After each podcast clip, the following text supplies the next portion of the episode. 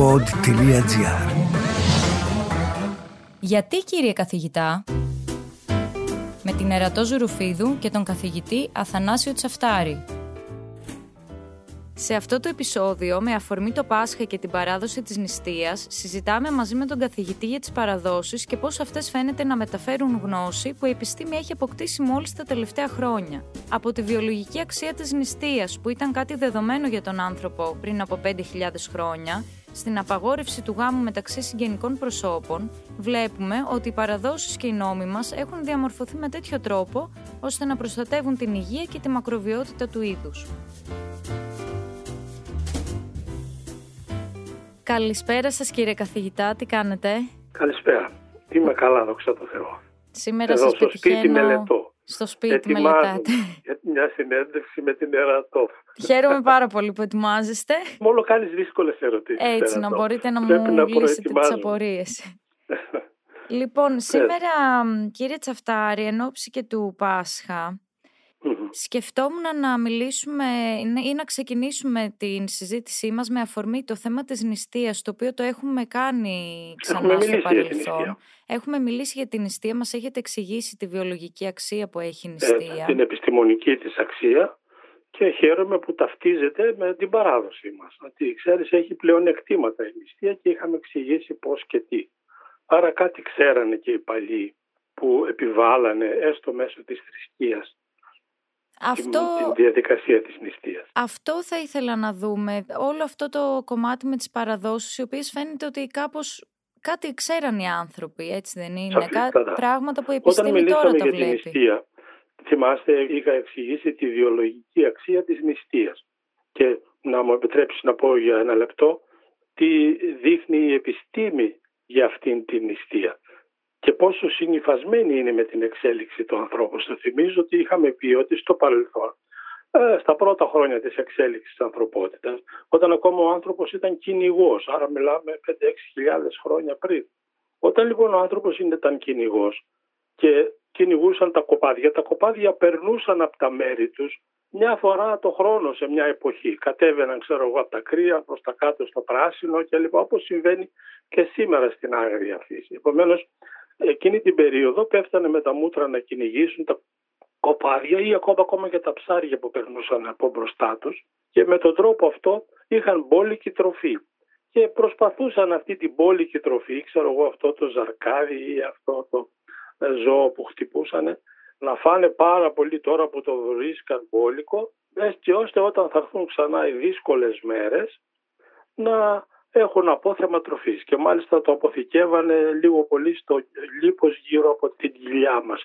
Αυτό είναι ένας καλός αποθηκευτικός χώρος. Εμείς όμως εδώ τρώμε, τρώμε και δύσκολες μέρες Δεν έρχονται ποτέ, δυστυχώς. Και γι' αυτό λέει η επιστήμη ότι σε αυτό τα φαινόμενα οφείλεται η πασισαρκία μας. και εδώ έρχεται η νηστεία όπως είχαμε πει. Μόνον όσοι νηστεύουν και για κάποιο μεγάλο διάστημα περιορίζουν την τροφή τους, έστω για 10-15 μέρες, κάποιοι νηστεύουν 40 μέρες πριν από το Πάσχα, τα Χριστούγεννα κλπ. Άρα μιμούνται αυτό το στοιχείο της παράδοσης. Και Αυτό. είναι μεγίστης βιολογικής αξίας και σημαντικό για την υγεία το να δώσει στον οργανισμό κάτι για το οποίο είχε μάθει έτσι. Να συρρυκνώνεται η τροφή για να κάψει την αποθηκευμένη τροφή που συνήθως είναι λίπος. Να λοιπόν που τότε είχαμε πει ταυτίζεται η σύγχρονη επιστημονική γνώση που δίνει την, έναν επιστημονικό χαρακτήρα στη σύγχρονη δίαιτα με αυτό που είχαν γνωρίσει οι παλιότεροι και το είχαν σαν παράδοση με την νηστεία κλπ.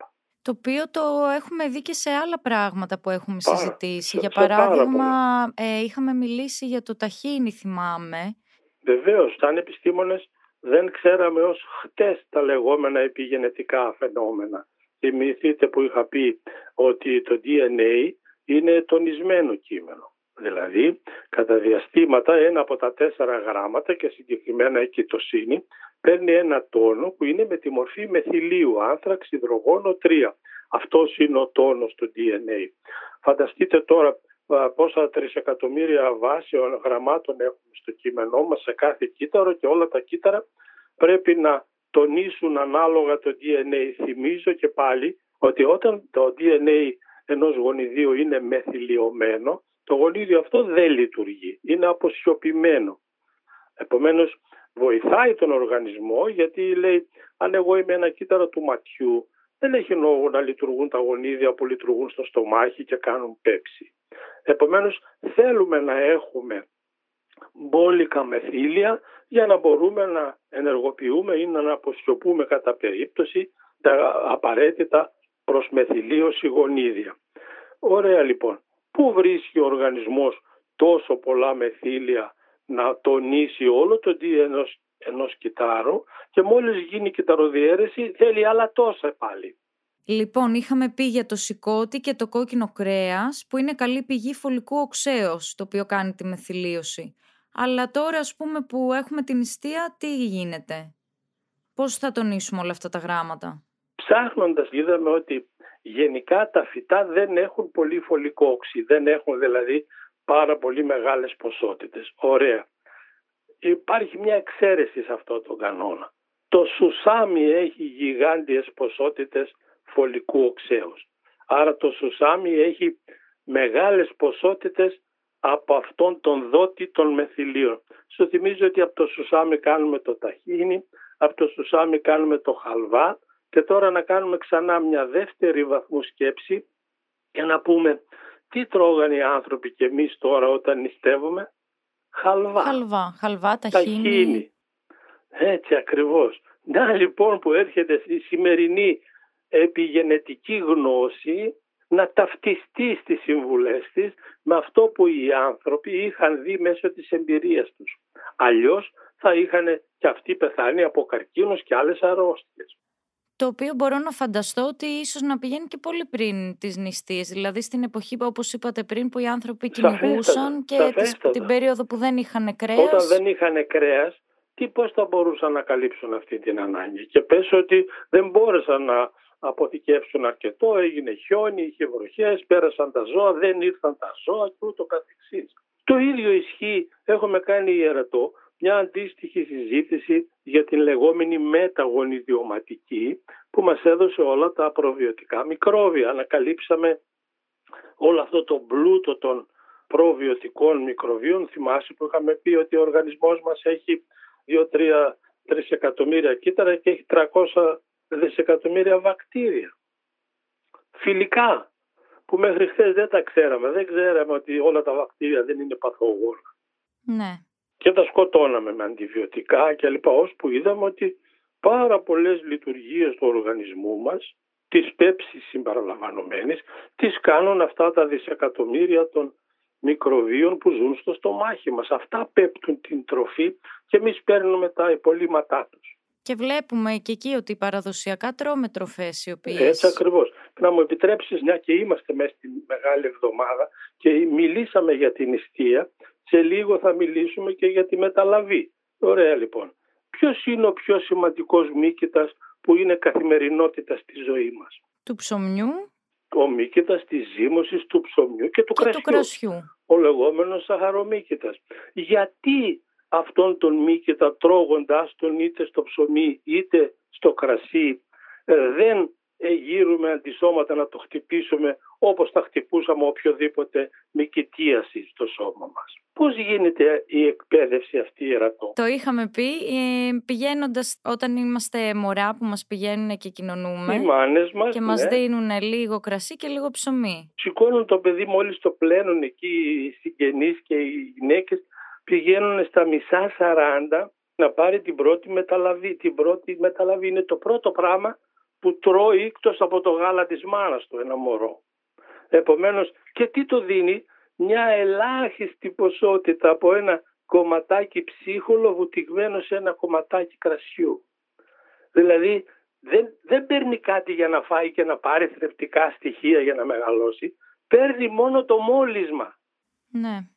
Σε 20 μέρες. Γιατί τότε εκπαιδεύεται το αμυντικό σύστημα του παιδιού.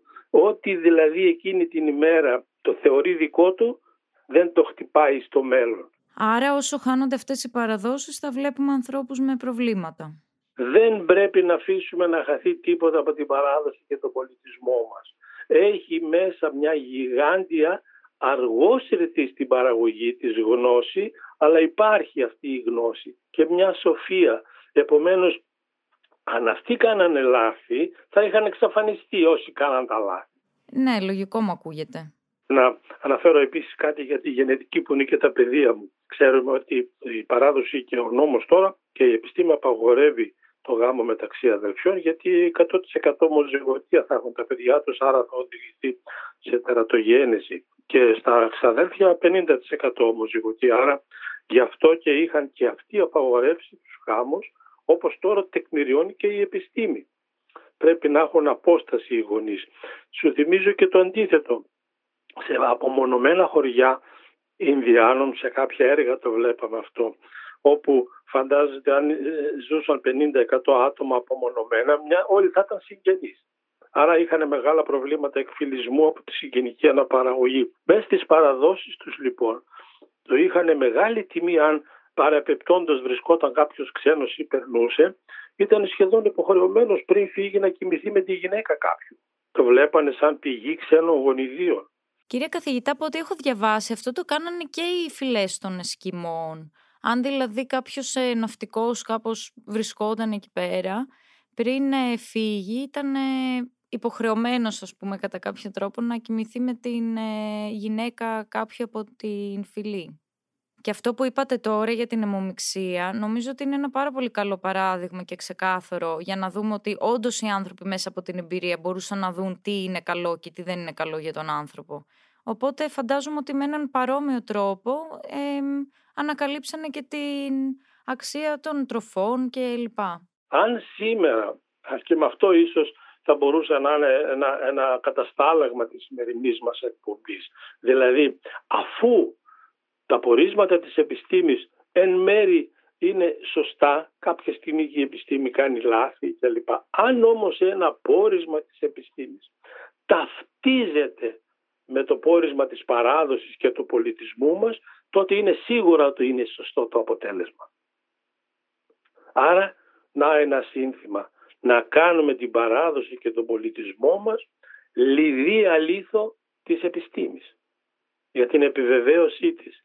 Η Λιδία Λίθος, θα μας πείτε για τη Λιδία Λίθο; Η Λιδία Λίθος ήταν ένα λιθάρι το οποίο είχε μια συγκεκριμένη αντοχή ως προς την σκληράδα του.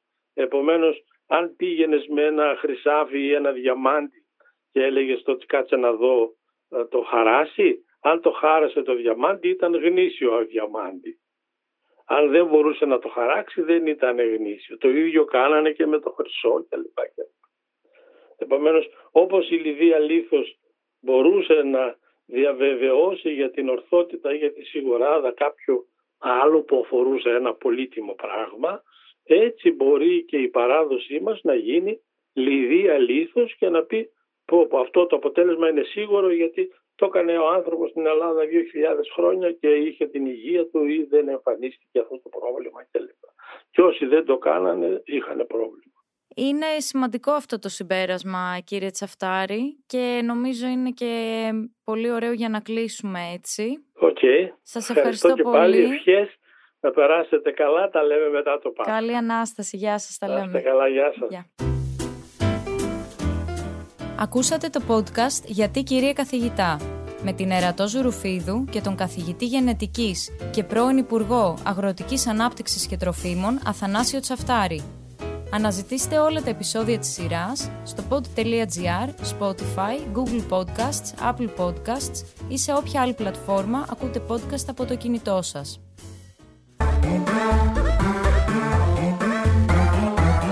Pod.gr. Το καλό να ακούγεται.